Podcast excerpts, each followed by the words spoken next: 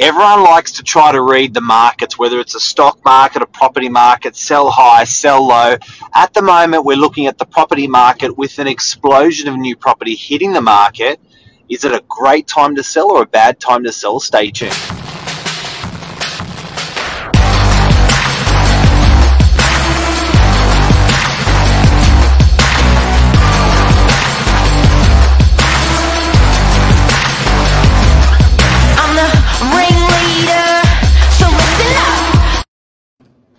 Morning, Mark. Hello, how are you? Good. Another episode.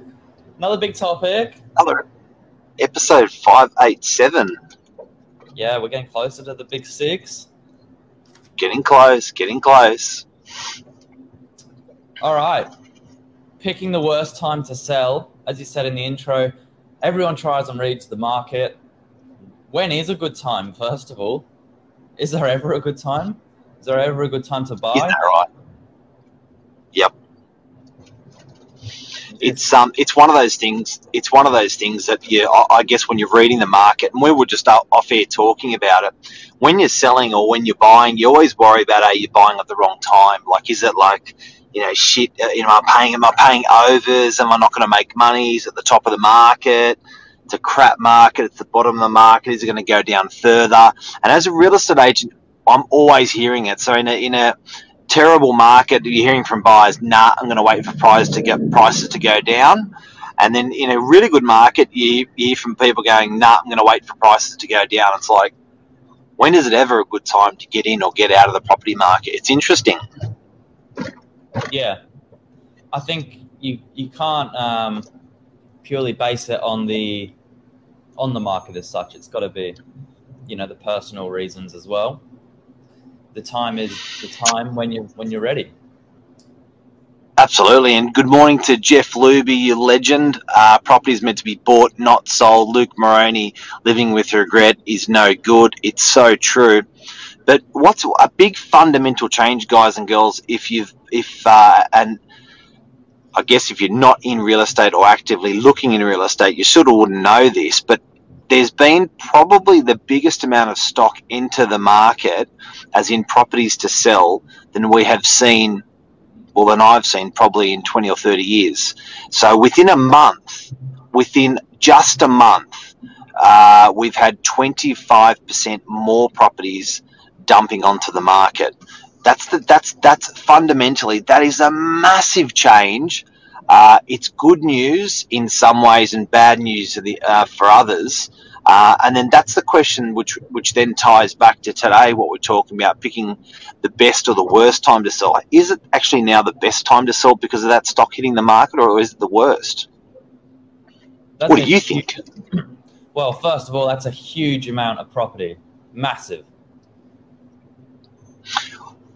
If you put that into perspective, so Northern Beaches has 200,000 properties.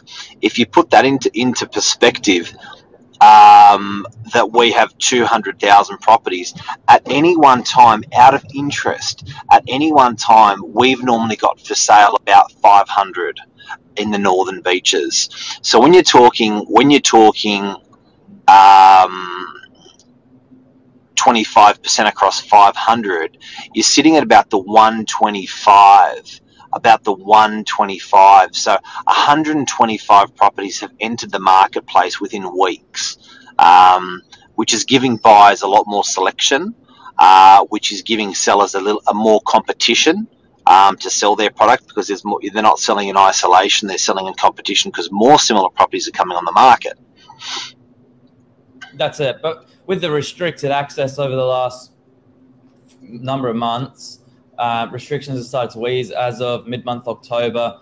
People can now get back into properties, return of normal open homes as we knew before.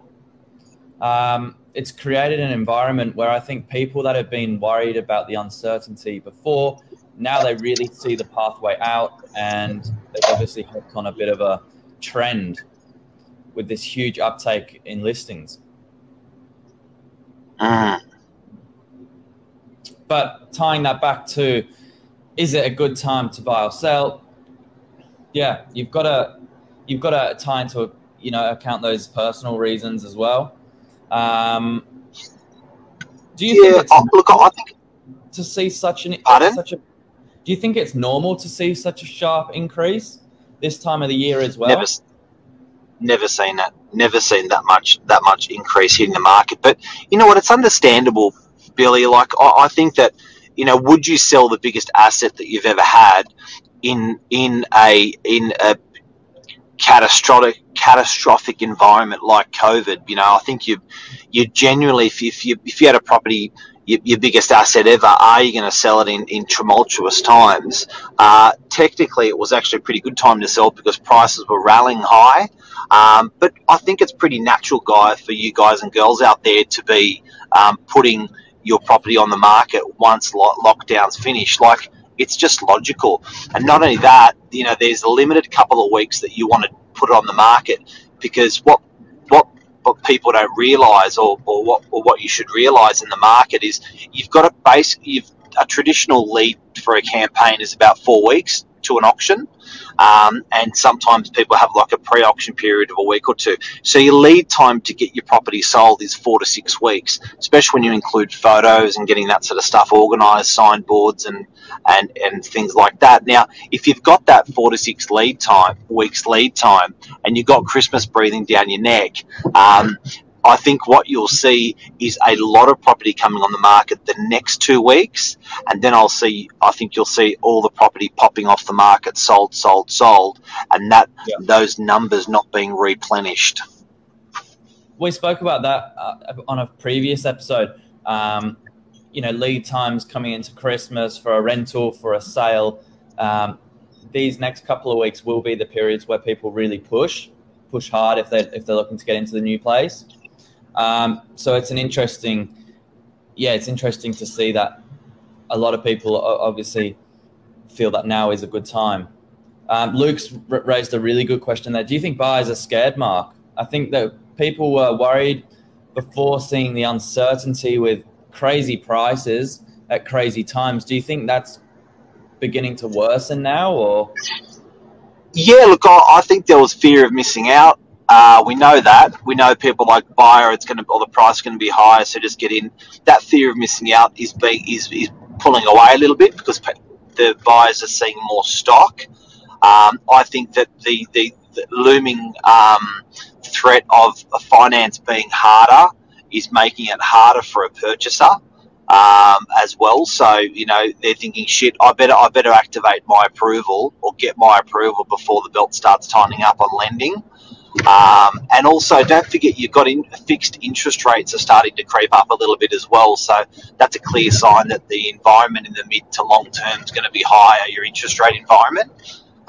So, yeah, I think all those things helping. But, you know, Billy, the biggest thing I had with people that were selling, they would not sell because they could not buy. So at least with this amount of stock coming on the market, it's starting to loosen the belt for people that are selling with being able to find stuff to buy and the market not being as heavy or competitive. Great point. Yeah, that's big. Hopefully we see that some people that have been on edge now, that fear of missing out will start to ease just with the amount of choice that will come about in the next few weeks. So I guess where we're going here is there's going to be a little bit more stock coming off the market. So if you think 25% stock drop in a month is a lot, I think get ready for more like 35 to 45% stock drop over the next month. I think it'll start. The amount of stock entering the market will start softening when we start pressing on to middle of November, early November. So there's going to be more and more stock coming on. Then it'll plateau off. Then I think you'll see it sharply drop off towards early December to mid-December. To answer Luke's question, Mark, I'll go on Jeff first. But yeah, Jeff's put go Luke's question. Are we from an agent's perspective? Christmas time is a good time to buy. Are you, as an agent, busy at Christmas, or how does that look? You know, from that angle. yeah, look, I had my first conversation yesterday with a client about it, that's on the market with us at the moment, about activity in Christmas. This was a seller, but let's talk about for sellers and buyers. You see, what's interesting with us is we've all been locked down, so I think we're going to appreciate, cherish, and take holidays more than we have previously, because we didn't have that opportunity throughout the entire year. So it's going to be an active Christmas, but we never sleep. We have traditionally over 19 years operated through the entire Christmas period. Traditionally, when lawyers go away between the 23rd, 22nd to about the 7th of January, we've stayed open, and it is a phenomenally busy period for us because a lot of agencies close down. So I think as a seller, I wouldn't be scared about running through Christmas. When you're with an agent that operates open houses and operates an open office and good communication with buyers and sellers through that period. But I guess the drum roll, Billy, is the bottom line. How do you pick the worst time to sell? You said it pretty good off air. Do you want to say it again? Over to you. Okay. Over to you, mate. Here it is. There is never a worse time to buy or sell. If you're going to buy in the bottom of the market and you sell in the bottom of the market, effectively, you still double your money when we're looking at a 10-year cycle. Whether you're buying in the top and then you sell at the top, it's the same principle. We've all said it before, but the property game is the long game. If you're just holding for the time being, with the capital growth, with the rental year coming in, just hold for the time being, and then really, you've just got to wait. You just got to wait. Now, you know that's so it's not timing, TIMG, it's time in, TIME space IN. It's time in the market. So I reckon if you want to get ripped as a seller, sell something you've bought within 1 to 3 years and get ready for stamp duty to rip into you, and get ready for 4%, because that's what you paid when you bought it, and that's what you're going to pay when you pay the next place. So you're going to dust 8%, 4 on the way in, 4 on the way out of the last place that you paid, and 4 on the way into the next place. And then you're going to pay your agent 2%. So basically, you're going to shred up 10% of your hard-earned, saved money. So if you want to know the worst time to sell a property, it's actually fast. But the best time to sell a property is long.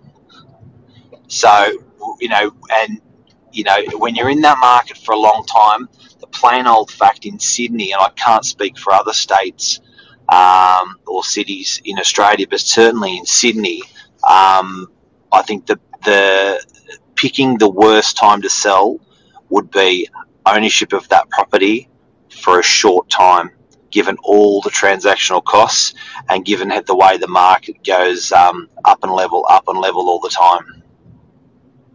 Yep, you put it there. Capital gains tax. And then Jeff just mentioned capital gains tax. That's a bait corker. When you look at your capital gains tax as well, it's always the worst time to sell. Just hold it forever. That's probably Jeff. Thanks for that. That's probably the best secret of all is just never. To sell the puppy, it's always the worst time to sell. That's it. True. That's it. That's a little bit of a wrap. We talked about huge levels of stock coming onto the market. A very, very exciting time for people that have missed out. Yep. A very exciting time for people looking to really push hard before Christmas. Yep. An exciting time for anyone that's been on the fence a little bit. And before we go, if you're considering selling today, this month, and you're thinking, shit, that's bad news that I've got competition coming onto the market. As long as you're buying, well, first of all, you've come off a tremendous high. Don't be greedy. You've come off a massive high where some suburbs have grown 50% in 3 years or 1 year even. So you're coming off a massive high. Life's not that bad. And the big thing, the massive thing, is it's all relative. So if you're buying back into that market, it's going to be easier for you to find, really harder for you to get a deal on your place. But it's relative. So if you do take a chip on your place, the buyer where you're buying is going to take a chip off their place. It's all relative, and that's it. That's it. Have a good day. That's a wrap. Have a beautiful day. Thanks, Billy. See you, mate. See you, everyone. Hope we helped you today.